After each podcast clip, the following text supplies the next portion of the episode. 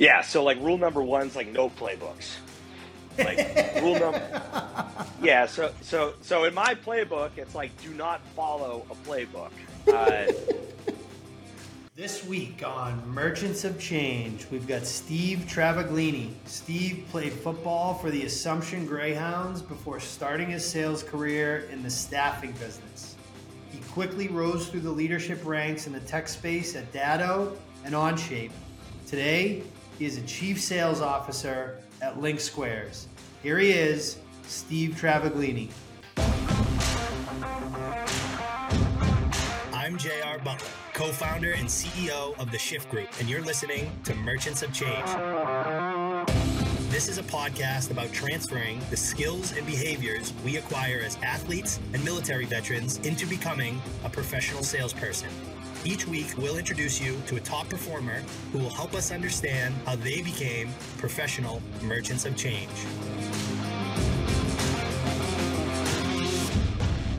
What's up, kid? Today on the show, we've got Steve Travaglini. Steve, how you doing? JR, I'm doing good. How are you? Good, man. I'm, I'm pumped to talk to you today, dude. We got uh, you got a lot of buzz going on around your business and, and coming off of uh, award season too. So um, really excited. A little bit of background, Steve, on the show. Um, we started it to start capturing content for the audience that we serve. Um, as you know, we help at Shift Group, we help former elite athletes and military veterans successfully transition into sales careers. And when we bring guests on, we try to find people that have a background in, in athletics or, or military service that have had success in sales. And the typical flow, we like to start kind of with the sports, talk about your own transition, and then just talk about kind of your thoughts and, and best practices um, around sales, especially for those early in their career. So that's kind of the, the flow that we'll go through. Does that work for you? Yeah, it works for me, JR. Love it. I love it.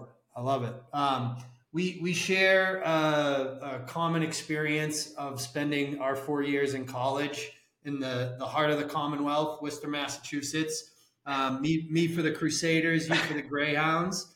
Um, yep. so I want to I want to kind of talk about um, just very broadly, like some of your favorite memories from your football career. What, uh, comes to some, mind?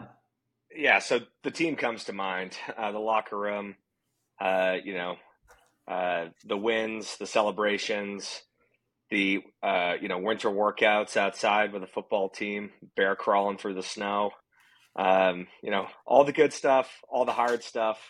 Uh, you know, in retrospect, it's all great memories, and you know I miss it for sure. You uh, you had talked about with uh, with our producer. You were talking a little bit about uh, an injury from your junior season. What what happened? Yeah, yeah, that was uh, you know, that was one of those bad memories that turned good memories. Uh, I was going into my junior year. I was a starting outside linebacker, getting ready. Uh, you know, coming off of a injury-filled sophomore season, and had a great spring ball. I got the got the you know the nod as a starter, and that summer I blew up my knee in a big way. I had a full reconstruction, LCL tear and then I had to make a decision on whether or not I was going to, you know, focus on academics, uh, like so many do, uh, uh, when they're going to lose a season and kind of just have one left. And you know, the other option was to stay on with the team, uh, essentially become an extension of the coaching staff. Uh, you know, help out our defensive coordinator. I was up in the booth for all the games, uh, being able to you know watch from that perspective and learn a lot more about the playbook and uh, it was it was uh, in retrospect an amazing uh, opportunity, uh, and it made me appreciate so much more when I returned from my senior season. Uh, you know, with a fresh set of eyes and stuff like that. So that was a great memory. Um, now, because you know, it really made me start to have to think in that moment. It's kind of jarring. It's like, well, what's going to happen once all this kind of comes to an end? because you know, hopefully, I get my senior season, and I, I ended up having you know a pretty good season. Uh, I got the starting spot back and all that good uh, good stuff. But um, it began, you know, me thinking about life after football. Yeah, I, I think you know you, you don't really understand. It's almost like you don't understand mortality at that age a little bit. Like, yeah, mainly the mortality of your career. So that that's a that's a tough wake up call, but I'm sure it sets you up a little differently than some of your teammates. And I don't think people quite realize like the the legacy of Assumption football, right? Chip Kelly, um, coach there, and then I believe that you know the next the next one of the next great uh, Power Five football co- coaches, Coach Chesney, who's now at Holy Cross, but uh, you know, yeah, he he's a rock star there. Was that a? It must have been changed your your perspective a little bit, being essentially a, a extension of the coaching staff, eh? Yeah, yeah, no, yeah, no doubt.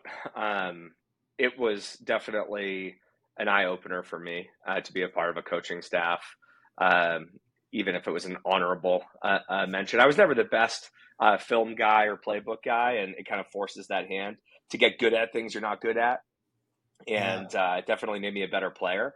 Um, and yeah, Assumptions had you know a good run. Uh, you know, we I, I, was right before all of the championships at Assumption, so one of the foundational turning uh, uh, moments, like program turning. You know, we had some good uh, winning seasons, which was unlike Assumption for for, for my era. Uh, and then you know, insert the new coaching staff and and a bunch of NFL players uh, uh, come out of the program, and yeah. you know, it's a you know pr- pretty cool experience to be a part of. Yeah, I mean, I, I, I, always say like the banners that hang on, on at universities, those those don't those aren't just for the team that's there now. It's for the teams that came ahead, and and I I'd be willing to bet that you guys put some banners up at Leitrim's, if, even if you didn't put them up on the yeah, no, no doubt. Uh, uh, our class, our class had the most uh, banners at Leitrim's out, out of anybody. I'd, I'd bet. How how would uh, how do you think your teammates would describe you from from your playing days? Oh, definitely. Uh, you know, I was one of the crazier, uh, more intense, passionate, uh, football players on the team uh, uh, without question. I mean, I was a linebacker, kind of went full Daniel Day Lewis method acting into the role, right? You know, when I was in high school, uh, the program was a, oh. a, great football movie. And, you know, uh, Vladimir or whatever his name was, I think was kind of like my inspiration for my uh, collegiate playing style. Um, but yeah, um, it's like you know, it's it's no surprise. I, I, think that people today would describe me as just like a very intense, passionate guy, right? Yeah. And and that's just that's just the way that I live. Yep. How you, how you do anything is how you do everything. Hopefully, you're not like in the parking lot, like smashing your head through windows before you come into work, though. Like flat. No, no, that's a great. It's a great scene. It's a great scene. Uh, so, so you mentioned like your junior year, you get injured. You it's like that more that kind of wake up call. Like I guess I, you know I'm not going to be able to play football forever. Um, was was was sales the first thing that came to your your your brain, or were you like were you kind of thinking about other like other routes? Like I know when I was in college, I had always wanted to be a lawyer, and there was no like love of the law for me or anything like that. It was about like they have nice suits, have nice watches, and drive nice cars. Like, what was your right like what was your thought process when it came to thinking about that transition yeah so i'm one of those uh, rare people that always knew like if it wasn't sports or football it'd probably be sales um, and uh, the reason for that uh, uh my mom and dad both in sales uh, to a degree right um, you know mother was in recruiting my dad's a financial advisor so there's like heavy you know uh, you know sales and prospect prospecting principles that you know permeate into that profession like they do many. But my dad's one of six uh, uh, boys, right? And uh, all five of his brothers uh, are in sales. So I grew up in a loud Italian family where a lot of the guys uh, were in sales, and and you know many of the women uh, as well. so I was just always kind of around it, and um, I was always told since I was in you know elementary school I'd either be a great salesman or a great politician um, one of the two. Um, and I think as I learned more about myself, it'd be better for the world if I was a salesman. uh, uh, uh, so, so you know, it's just one of those things. Uh, I always kind of had it as you know what I would do if it didn't work out. Yeah, yeah. What? So, where did you like? What was your first job like, and how'd you get it? Uh, yeah, so you know, my first sales job was like really an, uh, it was an internship. It was an unpaid internship at the time. Assumption when you know probably still to this day. I'm not sure if they've changed their stance, but to get credit for your internship towards your degree, I need to be unpaid. So I went to you know the administration you know office, and I went to the cork board and I pulled off a sales internship. You know, sales intern needed, unpaid, and I said, okay, that sounds great. Um, it was at the Worcester Visitors and Conventions Bureau, which is defunct now but it was a tourism outfit. You know, three full time employees in Worcester, Massachusetts. that's a hard. Uh, that's a hard sell back then for those that don't know Worcester. By the way. Yeah, you're trying to bring tourism and visitors to Worcester. Uh, uh, yeah, the the year was like 2009, 2010, something like that, and uh, yeah, it was it was a crazy job. I mean, there was no onboarding whatsoever. There was no enablement. There was no training I was given a phone book, literally a phone book, uh, uh, for Worcester, the greater Worcester area, and a telephone. And I was cold calling like pizza shops and different people to advertise in this like little bureau that they would leave at like the train station in Worcester. And um, I had no idea what I was doing. Like the fundamental motivation of money, like in sales or any kind of commission, just wasn't there. And I was just struggling trying to figure this thing out. And I got really nervous because my backup, like the thing that I thought I was going to do, all of a sudden, I was convinced I sucked at it. Um, and I, uh, you know, really did some soul searching uh, before taking on a full time uh, gig, uh, uh, you know, after graduation in recruitment, which more or less is sales. Yeah. So, so when you graduated, your first sales role was in recruiting. Yeah, yeah, I was. Uh, you know, I, those are really like the SDR, like BDR days for me personally. Yeah, yeah. Uh, you know, it was uh, it was a family owned staffing firm uh, in Central Mass, the Davis Companies, oh, and uh, yeah, you know, it was like one of those. It was like one of those gigs where you were on a 35k, 30k base salary. You know, if you crush it, maybe you get up to 50, right? Something like that. And uh, they start you off on the recruiting side, so you're so you're basically just cold calling candidates all day long from resumes that are in databases for potential openings. And then once you prove yourself do good enough, they'll you know ship you over to the account management side where you start to call up the businesses that are looking to hire people and you start to work with in-house recruiters and stuff like that. So I had that whole crash course there, and it was uh, it was a great learning experience, and it was you know definitely challenging, no doubt. I uh, my first job was also based in Marlboro, by the way, and that's where I grew up, and I know that's where the Davis companies are. So yeah, I'm, that's right. I'm sure we we cross paths at at Sully's. yeah, oh, that's awesome. I didn't realize. Yeah. That. How, how yeah, did, yeah. How did the transition over to tech happen for you, Steve? Yeah, so yeah, I was about four years in. I, I did some cool stuff with the Davis companies. I opened an office out in uh, Minnesota, believe it or not, Twin Cities. Oh wow! And that was that was their first regional expansion since like the early 2000s, late 90s kind of took on like more of an entre- entrepreneurial type of project. Um, and you know, I was thinking of a lot about like what I wanted to do in my career at that point. I had some success, you know, not tons, and I had some skills, again, not tons. And I started to look around at uh, some of my friends, what they were doing with their careers, how they were progressing. I just saw everybody in tech moving so fast. Yeah. Right. Like they were they were moving up. They were making a lot of money, a lot more money than I was making at the time, and I just was hungry for for a bit more, and I wanted to keep learning.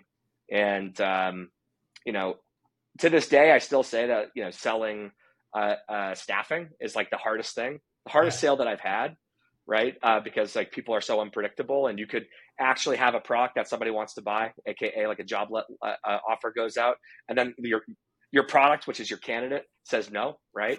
So God, God bless you, Jr. And, and, and what you guys are up to. It's a real hard business. It really is. And there's, there's a lot of variables and, and, you know, there's like these, anyways, so I won't bore you with that. You understand the business, but, um, I was looking for something that would be easier to sell uh, uh, as well, like selling software, solve a problem with a great technology, something like that. Align those two things. Lord knows I had a lot of belief in my ability as a seller and I, I was thinking, hey, tech is probably a good place for the future, for now, and ultimately um, worked with a recruiter and landed at a tech company, which was cool.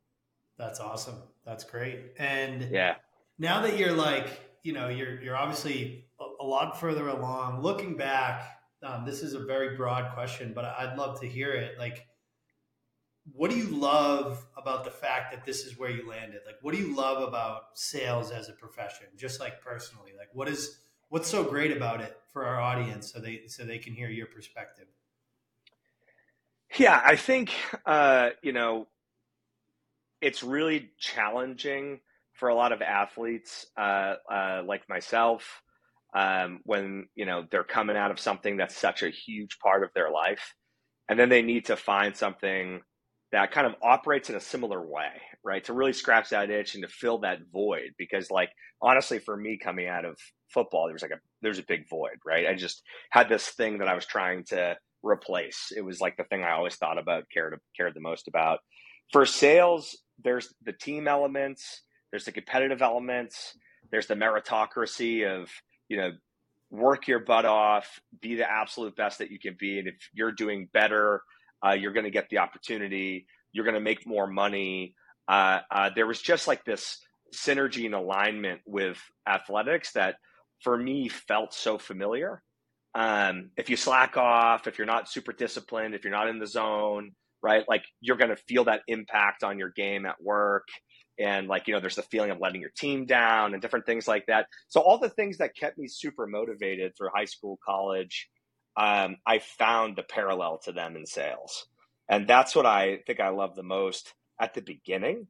Uh, you know, now I can say that like everything I was sold about being in software sales at startups is 100% on the money, right? If you truly go all in uh, and uh, you give it everything that you have, you can find yourself within, you know, a 10 year, you know, span of time in a very unfamiliar place. Um, and, uh, you know, I feel like I've had a career by the time I'm 35 that some people don't get the opportunity to, uh, you know, throughout their entire lives, you know, and I think that's so unique to sales specifically as a discipline uh, and also to tech and startups as well as an extension of where I'm doing my sales work. So all of those things I think is, uh, you know, it's a beautiful thing uh, uh, for me.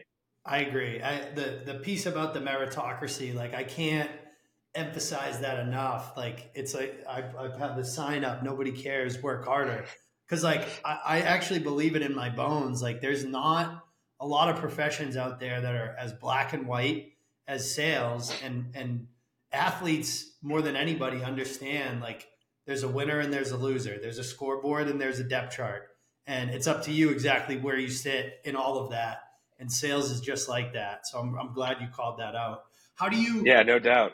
I have to imagine you, you probably still First get calls. Mind. You still get calls from you know Greyhound graduates, and how, like what are you what are you asking them typically to make sure that like they understand that whether or not uh, sales is a good fit for them from a career perspective. J- Jr. I, I, I don't get calls from uh, Assumption graduates. I don't get cold outreach. I get nothing. Oh. Um, it's it's crazy to me, right? Like uh, I'd be happy to do it. I'd be happy to talk to people from the football team if they wanted to know. And it's like the thing about school sometimes is like I don't think that they always do the best job at promoting like alternative paths, right, uh, into places like the startup scene, which is why I think what you're doing is so great. I know you've done some work with Assumption and kind of educate them, but when I was there, it was all about like Ryder rent a car, you know, truck rental and you know Meditech and like some of the larger like corporate like behemoths that were trying to like you know put their tendrils in uh, to you know get FaceTime, and then I think a lot of the athletes take that at face value and they go, okay, this must be the path, and then you know maybe it's them who have the inboxes that are blown up, but uh, uh, it's certainly not happening on my end uh, at all, um, which is kind of interesting. It's it's not unique, way, dude. Like like I think, and maybe it's maybe it's like our industry's fault as a whole that we've done a bad job from a PR perspective. When when you know, I think sales in academia, sales is is still like kind of a dirty word. Um, yeah. But like I always try to explain to people because because a lot of the especially the higher end kids that that come into the program, they're like, I think I want to be a consultant. And I'm like, okay, what's a what's the job of a consultant? And they'll say, well, you go into a company, you figure out like what they're doing today, where there's gaps, and then you show them a path where they can improve people, process, technology, all these decisions, and and and and have a better better outcomes. And I'm like, okay, you just described a sales job, except at the, begin- at the beginning of that, you have to ask for their attention. And at the end of that, you have to ask for their money. So, do you want to be a consultant who lives on a plane and doesn't get paid if you do what you just described really well, like more money? Or do you want to do what you just described and get paid according to how you perform in doing that job? You know what I mean? Yeah, no doubt. Yeah, no doubt. Uh, I totally agree with that. Um, yeah, you know, it's one of those things. Uh, uh, so to re- to revisit the question though, like what would I say? Yeah. Uh, uh, to to people that are looking, I would I would say you know think about what it is that you're looking for. Right? Are you the type of person that wants like a lot of structure and consistency?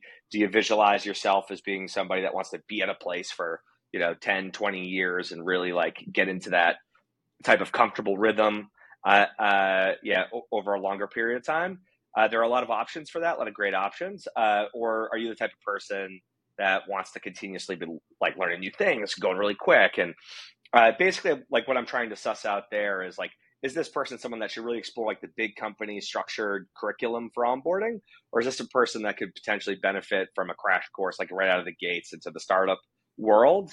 Uh, uh, they're both great options. I have a strong bias towards the startup universe uh, because that was my experience, right? Just like a lot of you know the bigger company folks have a strong bias towards the big company, but I think that's a critical thing that uh, you know college grads and people thinking about the workforce need to explore, like immediately versus six months into Oracle, realizing like this is the last place you wanted to be, or being at a startup where like there isn't like a really clean path and you know you're just kind of in like a real gritty mode and you're like wait i feel very uncomfortable with this uncertainty and i will like i was looking for something that was going to be more stable and more predictable it's like i think we could do a better job at educating people on what the short and long term for both of those options can look like to give people a better you know guiding nudge to explore conversations in one way or the other Yeah, I, it's uh, it's hard for me. We have big customers and we have small customers, and like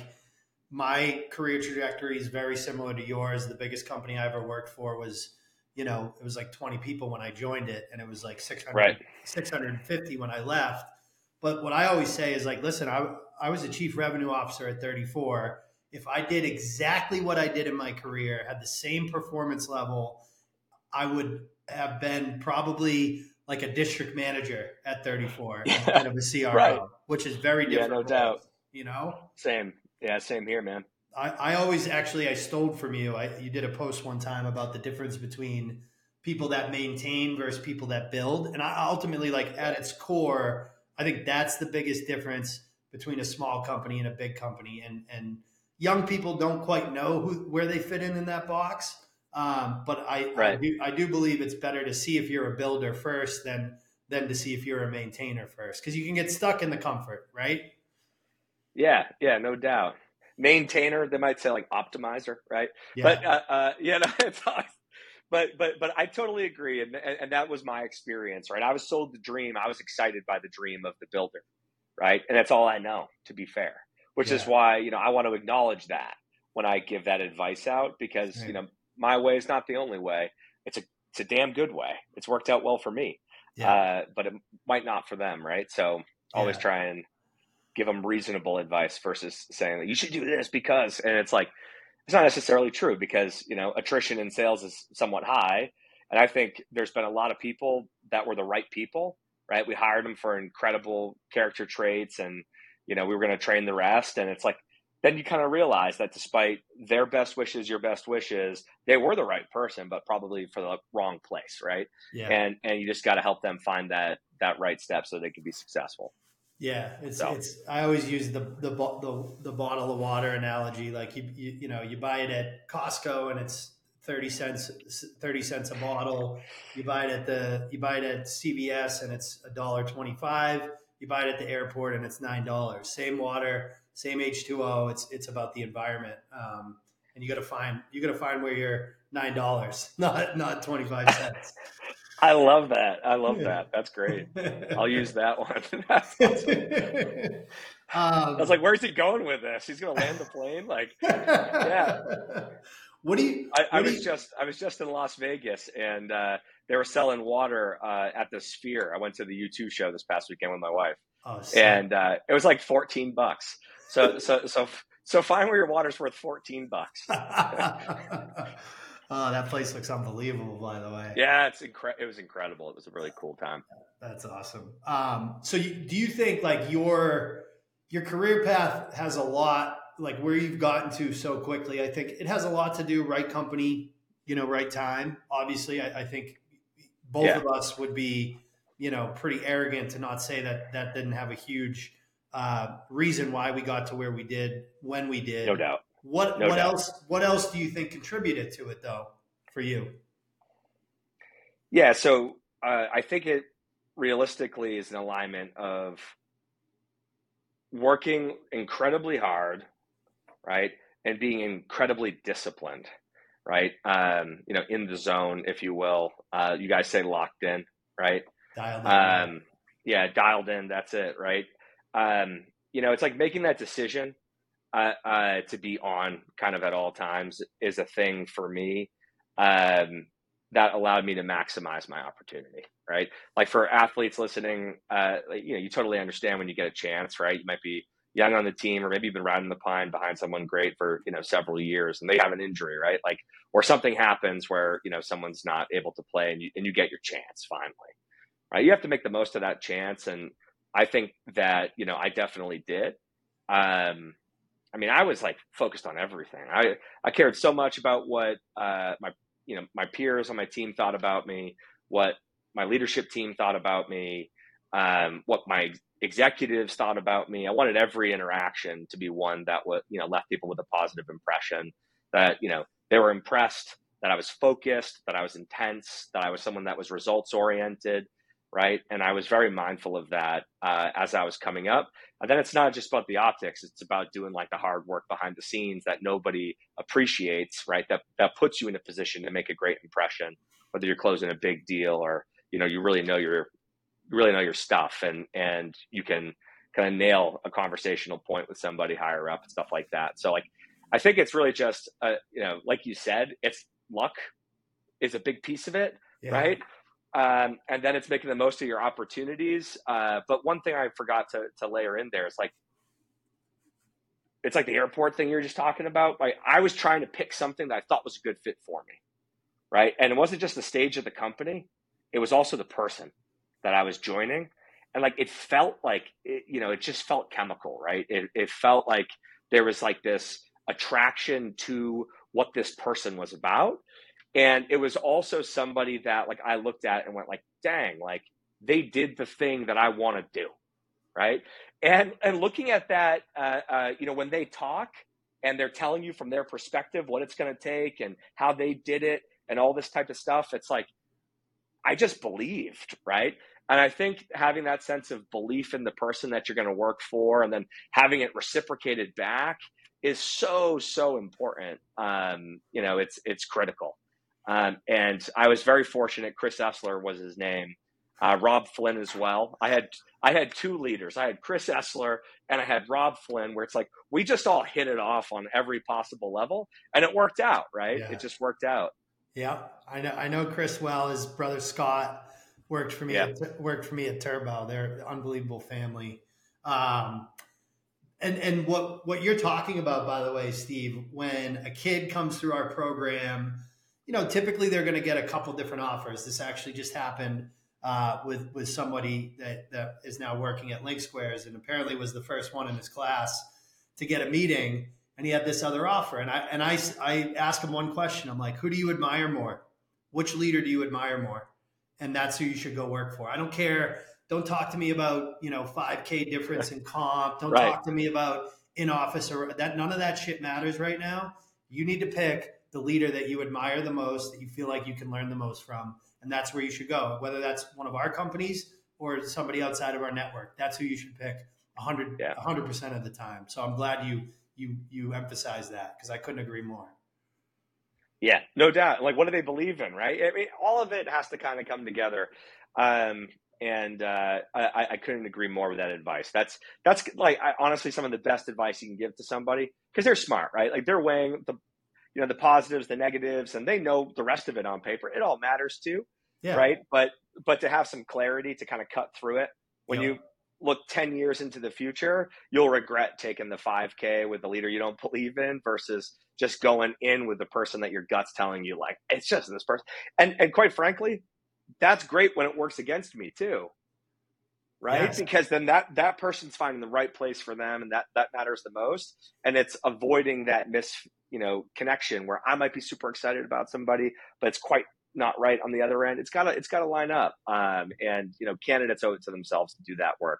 Totally, because no matter which one you choose, this shit's going to be hard. So you better do it with, people, with people that you like and that you connect. With. Yeah, with. no doubt, no 100%. doubt. Um, this is a kind of a broad question, uh, Steve, but like I, would love to know the the the playbook, the sales playbook that that you're going to write someday. What are like some of the the core pillars of like like what great salespeople do? Yeah, so like rule number one is like no playbooks. Like rule number Yeah, so so so in my playbook it's like do not follow a playbook. Uh, uh, just care about doing what works. Uh, uh, and do not care about being right, right? Because often you'll be wrong in building one of these things. So um, that would be the first thing. I would just be weary of anyone who like praises like a sales methodology as like the way forward and we're going to build it like this and structure like this and qualify like this and these, this acronym is going to be the thing that saves you and it's like everyone's just trying to sell you something yeah. and there's a lot to be learned and i you know i think that everybody should be a student of the game so in my book i would say do that and then apply what you're learning from all of these various different disciplines and methodologies and think about your unique situation as a riddle that's probably going to change every six months because, of course, my playbook would be focused on the building, uh, uh, uh, you know, side of the world. So you got to constantly be changing. Self disruption is like the name of the game. Uh, so that's where you know that motto of mine, uh, you know, don't care about being right, do what works, kind of holds me accountable. And I've done a whole lot of that this year, um, Jr. A whole lot of that. So I think a lot of people who are succeeding in 2023 can agree um, and those that are you know uh, uh, not it's like well what are you doing to fix it right it better not be the same thing yeah. um, so th- that's number one number two it's like hire well uh, and hire with integrity right um, you know there's three things that i always use to help guide my basis for for interviewing and making decisions number one i want people that are energy givers to your point the job's going to be hard as heck uh, as is and if you have a room that's built on folks who are naturally like optimistic, positive, solutions oriented, excuse me, going to lift each other up, that creates its own momentum because everyone's going to take their turn having the bad day. And if you're around a group of people that can lift up, uh, uh, that goes a long way. The second, I look for people that are self driven. I find that like when you hire people who have a lot of potential, but they don't have a proven track record of, you know, being gritty or a grinder or working through adversity, uh, you're going to end up pulling those people a lot further than they're comfortable being pulled. And that's where things you know burnout and stuff like that happens. I want people that want to be more successful than i want them to be and i want them to be pretty damn successful right? And then the last thing i look for is you know trying to evaluate open and honestly for like the skill set uh, uh, and like there is one like you can teach a lot of sales but there is definitely elements of of natural ability that i look for in folks that help it all kind of click at the highest level. Um, every sale's different, so you know I'm always looking for the folks uh, uh, that could potentially have that natural fit for mine. Um, so I think it's really those two things is like what I would focus on, um, and I'd probably have like a third chapter. Uh, you know, if there's three sections, like first would be no playbooks, second would be hiring well uh, uh, and consistently with integrity, and then number three, um, what was number three? I had it. It was on the tip of my tongue. Um, Cut your it'll losses. come to me. Cut your losses, or oh no, number number three. Uh, like like a manager's guide to like human psychology, and and because so much of the job uh, as you continue to go through sales, as as you elevate, uh, uh, as you go deeper into IC paths, or, or, or as you get into leadership, so much of the nuance of, of of you know being okay or good or great at the job lies in your ability to communicate with human beings, to connect with them, uh, to motivate them, Uh, uh, and there's just so much to it that I don't think is focused on enough when everyone's focused on like, what's your sales methodology? It's like, okay. um, but anyway, yeah, that would be number three. It's, it's so true. And it, and it's, you know, we're in a, we're in a little bit of an echo chamber of salespeople with LinkedIn. I, I always tell people like, this is just salespeople and marketing people talking to other salespeople and other marketing people.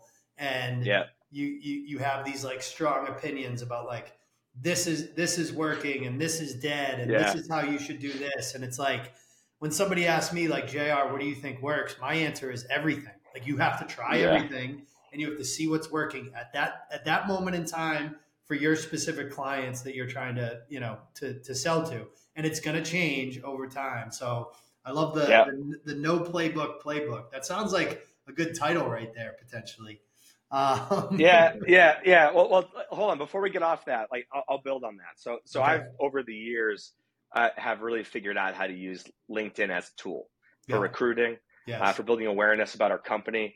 And most of the time when I'm posting on there, it's about that, right? Um, but I am sometimes opinionated to the point where people inside of my four walls at LinkSquares are like, "Do you really believe that?" And I'm like, "Well, like right now we're kind of in office five days a week, so like I have to put that message out there because the people that resonate with that message that that come to LinkSquares like need to have an in-office experience when we're in office. We're hybrid now, and yeah. I'm all about hybrid, right? Yeah. So like I'll put the hybrid out there. People are like, "But I thought you said it was all about in office," and I was like, "Well, at the time." That's what works. Like, I don't care about being right on this thing. This is what I'm advertising right now to the candidates out there. And there was a point where, for us, being a full cycle team, meaning no SDRs, full cycle was the name of the game. Like it was a time uh, where the data was showing we were more efficient when we were full cycle. The SDRs were actually slowing us down versus helping. That's gone full 180 in the other direction. Now we have, you know, we're building a world class SDR organization for folks that are listening to this. If you're in the Boston area, we, we are in office three days a week. JR and team can help represent you. Uh, we are hiring a whole bunch of SDRs. Why? Because the data right now is telling us that's actually way more efficient than this thing that worked uh, uh, during COVID, where full cycle was easier. Pre COVID, we had SDRs. So it's like kind of always ebbing and flowing. And I totally agree with you. Like half of the stuff on LinkedIn is just steam for views and clicks. And the people that know how to get it uh, know that you have to be even more and more opinionated about all that stuff. So I wouldn't put too much uh, weight into any of it. No, no. And, and, I mean, I think somebody who lands at a, at a great organization like LinkSquares is surrounded by people that are going to develop them. I think the problem is is not not all organizations are created equally. So you've got a you've got a big chunk of the sales population that is relying on these people on LinkedIn to get advice and to get training. And to your point, those people are selling you something. So just be very very cognizant of that. You know. Yeah. I mean? and I'm sure some of it's good, right? And like that's the thing. Like it's not all bad either. No. There's stuff to be learned, but but there are no gurus. There's no replacement for just getting into a company and working your butt off and figuring it out for yourself. And you know, I plugged into a whole bunch of it, like John Barrows and stuff. Like earlier in my career, I was like trying to get everything I could. Yeah. Because I was trying to get ahead. I'd swipe my credit card, like whatever. If I can get an edge, you know, I was just, yeah. I was just trying to find ways to figure out the things that I hadn't learned yet. And you know, I think sometimes especially for reps that aren't totally brand new, but there are people that have been in a job for six or 12 months. They're hearing like one set of voices. And then like they realize just how hard everything is. And that despite, you know, maybe the strength of their leadership team and the coaching and the enablement, it's still really hard. So people start to look elsewhere, like who's got the easy button? Like who's got the thing? And it's like, don't go looking to those influencers for that, right? Like maybe they do have a course, you know, but that could really help you and unlock a little bit more performance. Yeah. But like, it's just going to be harder yeah. and harder as you go, like deeper into the game. It just gets harder in different ways, easier in others. But um, I totally agree with you, Jr. And I love, I love your. Uh, your tongue in cheek uh, trolling of people. Sometimes it's great. uh, uh, it's like it, it's just fun stuff because like there's also a culture of just like praising everybody for everything, no matter what, all the time. And it's like you know we're all human beings, and not everybody should be idolized online. It's like kind of cuckoo. Yeah, yeah. My my friends call me the the LinkedIn Batman. So like they'll just send me they'll send me a po- they'll send me a post and it's like it's like the light is up above the city. Like Jr. We need you here so I'll jump in and, and fortunately nobody will fire me. So I can I can say stuff that I wouldn't have said two years ago yeah. when I was a CRO. Yeah, no doubt. I mean? yeah, no doubt. I do know what you mean. I do. I do. That's a uh, riot. I'm a big it. fan. I'm a big I fan. I, by the way, I think like the nugget there for everybody listening is approach that stuff with the context of what Steve said his first his first chapter of his playbook is, which is do what works, right? So, you know, I, have had experiences where I, I went from running same company, same product, same title at a customer. And I went from commercial to enterprise. And guess what? Everything I was, a lot of the stuff I was doing in commercial didn't apply to enterprise. The deals were bigger, there were more people involved, it took longer time. So we had to, you have to be ready to pivot at all times when you're a salesperson and you're moving up and, and changing these the direction of your career. Just approach it with like a beginner's mindset and figure out what works for that specific time period and that specific role. I think that's the totally. nugget that I want everyone to take away from that. Totally. Totally. I love it. I'm doing it right now. Like it's active, right? Yeah. The same stuff that made me successful like in those early SDR days versus like now. It's like it's like the trial and error. Like you have to be open to to switching things up and you have to you know you, you have to be bold about you know making pivots when things aren't working, right? Yep. Um, yep. You know, so and, and, and the good the good thing about sales is you got you're going to have a lot of at bats to try to, to try different stances. Yeah. You know what I mean? Yeah, no doubt, no doubt. Yeah, absolutely. Uh, Steve, this has been awesome, man. We we finish off every show with the same two questions. Um, so the first one we like to ask every guest, like if you could name a skill that's really made a difference for you in your career, that's made you elite and led to, to where you are today, what what would that one skill be for you? I think for me, uh, it was, you know, really being comfortable uh, uh, with who I am and what my natural skills are, and really leaning into those those things that I was already spiky at. Right, like I'm a passionate, intense guy. Right, um, playing into those strengths, I think was my superpower, right? Like when it comes to being, you know, dialed in uh, uh, and talking about, you know, that period of my life where it was just all about making sure that every impression was nails. Uh, uh like the discipline that I had from sports, uh, uh, combined with like the passion and intensity that I brought to that, bringing that to sales and like still still being a good teammate right? Which is which is you know a big piece of it. Um, I think it's some of the you know magic sauce in yeah. addition to like choosing the company well and um, and choosing your leader well, right? Yeah, uh, making the making the most of that uh, uh, you know opportunity. Yeah. Uh, so for me, I think just being a passionate, kind of crazy, intense guy, yeah, uh, and, and, being and being very disciplined about how I approach it because yeah. it matters a lot, right? It, it just matters so much, and I think that's the thing too. It's like it's okay that like your job matters to you right? That's like that's like a thing that like it's like so like in vogue to like it, it be like a thing that like oh no it's like toxic or not cool to like be all in on your career and like you know going it's like well if you were on the new england patriots how would you be ex- expected uh, maybe a better reference for prior years right? If you were if you were you know uh, on an elite sports team sorry bill belichick if you're listening um, uh, it doesn't really apply this season, but like everybody just assumes, like, well, yeah, of course, that's if you're a professional uh, uh, athlete. But like, I'm in sales. Uh, uh, like, it shouldn't be like this. It shouldn't be like all consuming and a thing that like you go all in on. And it's like, what are you talking about? What kind of life is that? Like, I, I just wish that more people would realize that you can have like true purpose and meaning uh, in something like a sales career. No different than you know people that we idolize like on TV, right? Like yeah. the T Swifts and the Travis Kelce's. It's like if you're not like the star of your movie and treating like Monday to Friday and the weekends and everything like as a you know a scene that you're building up towards something special, like it's not going to be worth watching someday. And I think I always really wanted to, uh, you know, be somebody, right?